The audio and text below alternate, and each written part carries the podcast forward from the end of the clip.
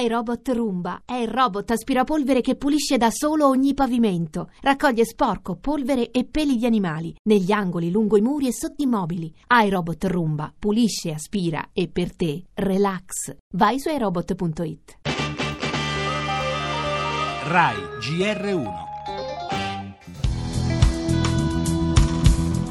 La denuncia è dell'UNICEF, la vigilia della giornata mondiale dell'infanzia. 28 milioni di bambini sono costretti a fuggire dai paesi d'origine a causa delle guerre.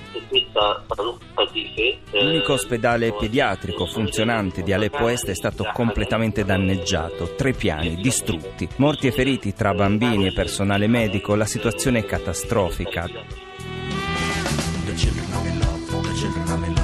Il 20 novembre dell'89 l'Assemblea generale delle Nazioni Unite adottò la Convenzione sui diritti dei bambini e degli adolescenti. Ci sono paesi dove di quella convenzione non è arrivata neppure l'eco. C'è il fenomeno del lavoro minorile sotto i 16 anni, lo sfruttamento dei minori per motivi sessuali e tutto il fenomeno dei maltrattamenti e connesso a questo due fenomeni molto rilevanti sono quello della pedofilia e del cyberbullismo. Auspico che la comunità internazionale possa vigilare sulla loro vita, garantendo ad ogni bambino e bambina il diritto alla scuola e all'educazione, perché la loro crescita sia serena e guardino con fiducia al futuro. La felicità per me è quando sto con gli amici. Un momento bello della vita. E quell'emozione si chiama la felicità. È una piccola magia.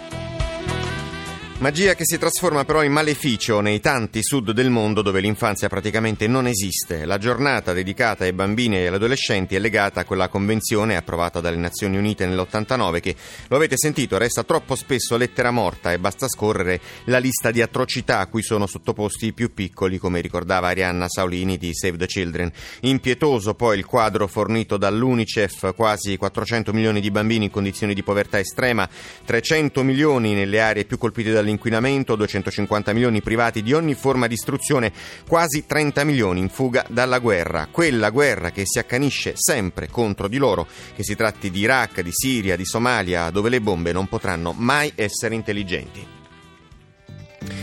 Le altre notizie, cala il sipario sul giubileo straordinario della misericordia. Questa mattina Papa Francesco chiuderà la Porta Santa. Ieri sera lunghe code di pellegrini per attraversarla e ottenere l'indulgenza. Riaprirà i battenti nel 2025.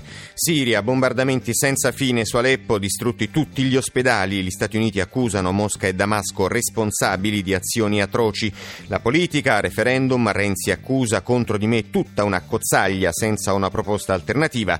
Sei un arrogante, la replica dal fronte fronte del no. Manovra, da oggi maratona in commissione bilancio alla Camera sugli emendamenti, poi lo sport, impresa straordinaria dell'Italia del rugby, per la prima volta nella storia gli azzurri hanno battuto il Sudafrica, gli Springboks, il calcio in primo piano, il derby della Madonnina.